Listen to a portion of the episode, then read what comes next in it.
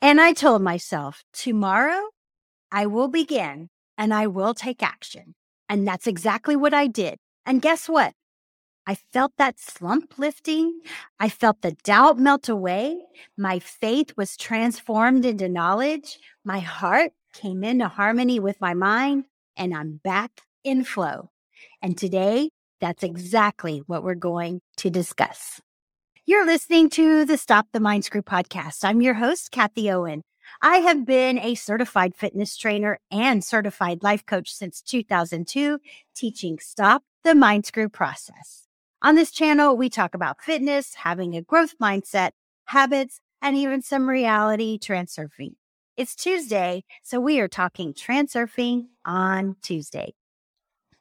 Today, we are discussing lifelines and how to move to a better and different lifeline, also known as getting out of that slump. The quote of today is this and taken from the book Reality Transurfing. The feeling of clarity without words, knowledge without faith, and confidence without hesitation comes from the unity that exists between heart and mind. When you experience this state, you sense your own oneness with the silent force that rules the universe. This force catches you and carries you into a sector where the subject of agreement between heart and mind can be manifest it is essential that you give yourself permission to have what you want. So, even if you freed yourself from the clutches of the pendulums, freedom of choice may still lie beyond the limits of your comfort zone. It seems too unreal, too implausible to have the freedom of choice in a world of pendulums. In your heart, you probably do not believe that achieving a remote goal is down to a personal choice. However, positive slides can help include the plausible into your comfort zone. When the idea that any dream is achievable no longer makes you uneasy, doubt will melt away and faith will be transformed into knowledge. The heart will come into harmony with the mind and the will to have shall appear. That is Vadim Zeland in Reality Transurfing who said that. Let me tell you a story about a slump.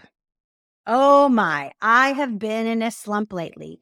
The story we tell ourselves can be the very thing that prevents us from giving ourselves permission to have what we are wanting. What do I mean by that? First off, let me explain what a slump is in baseball terms, of course, because, well, you know, baseball is my absolute favorite sport, and I love this metaphor. In baseball, a batter can be defined as slumping when he or she has gotten few or no hits over a period of time. And his or her batting average during that time is far below that of their expectations. Every single one of us can and does frequently experience hitting slumps, metaphorically speaking. We have hit homers and our batting average has gotten super high. And then all of a sudden, crickets. And this was me. Are you on our email list? Consider joining today. We offer exclusive content and stories that relate to the Transurfing on Tuesday episode. A download on how to deal with pendulums and identify your destructive and constructive pendulums so you can spend your energy where you want bonus content on Stop the Mind Screw and reality transurfing, including mental diet resource guide, a definite chief aim template, and more. I sure hope to see you there. So, how does one handle that slump? What a great question. And I'll get to what I did in a minute, but let's explain what batters do to get out of a slump so we can continue with this metaphor. Here are four tips to breaking out of a hitting slump.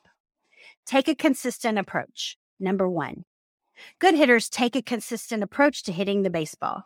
Consistent action is key here. As Babe Ruth said, don't let the fear of striking out keep you from playing the game.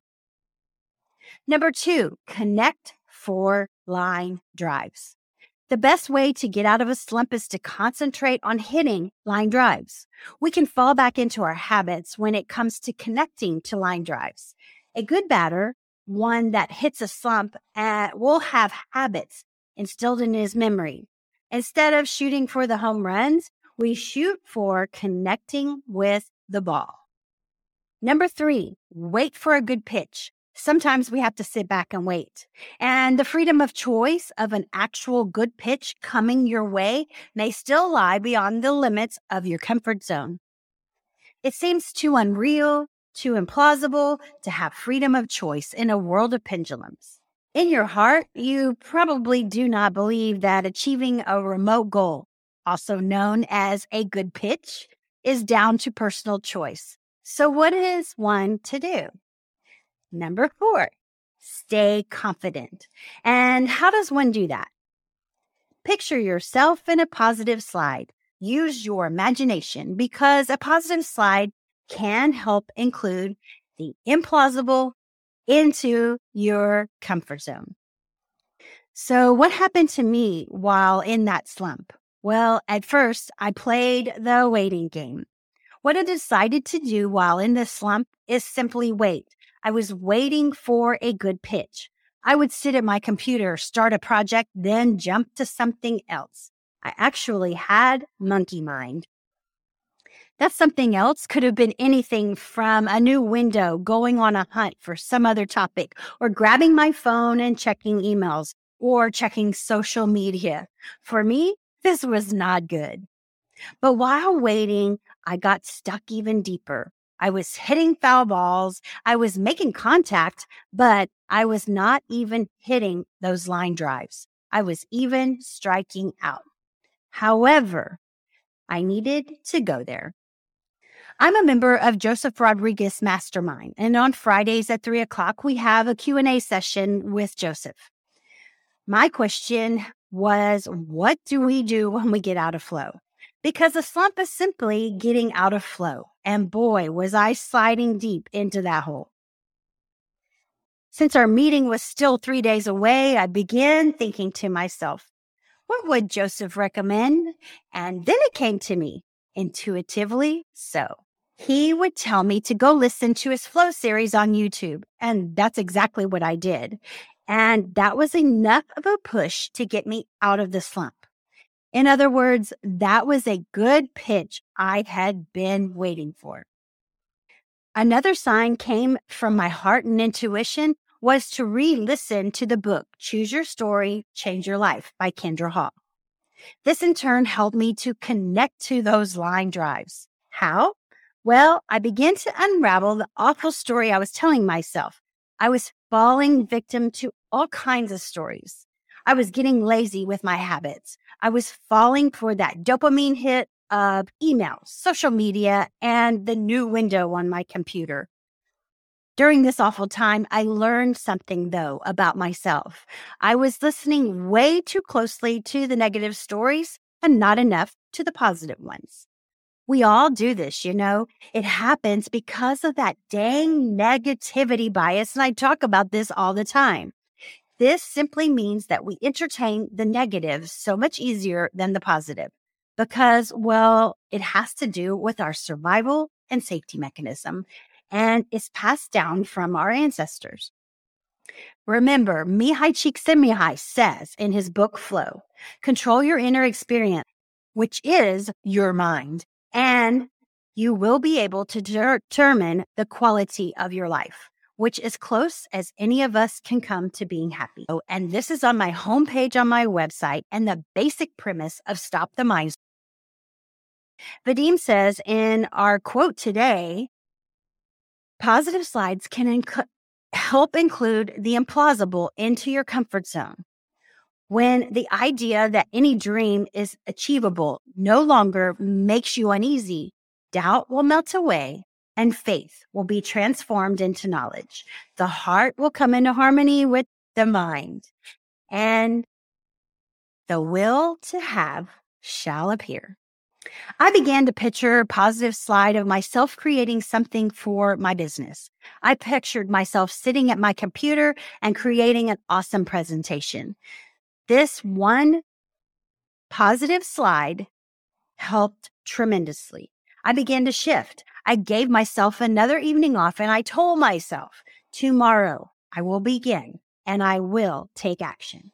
And that's exactly what I did. And guess what? I felt that slump lifting. I felt the doubt melt away. My faith was transformed into knowledge. My heart came into harmony with my mind and I am back in flow. By the way, I didn't hear Joseph's answer to my question until three days later. And I had already written the article for this post, but I can tell you, he did tell me to go listen to his flow series, but he also told me to create a mind map, which is kind of what I did. He said to create a mind map, take the, the big project down to the little parts that a mind map will do and move from there. And that's exactly what I had envisioned by doing that. And I got back in harmony with my heart and mind. And like I said, when I wrote all my stuff down for my article, I have a very strong feeling that I will be hitting that project I'm working on out of the park, just as my heart intended. All right, that's my episode for today. I hope you liked it. Thank you for spending part of your day with me. If you know someone who can benefit from this, please share it with them. And until next time, I'll see you next time. Peace out and namaste.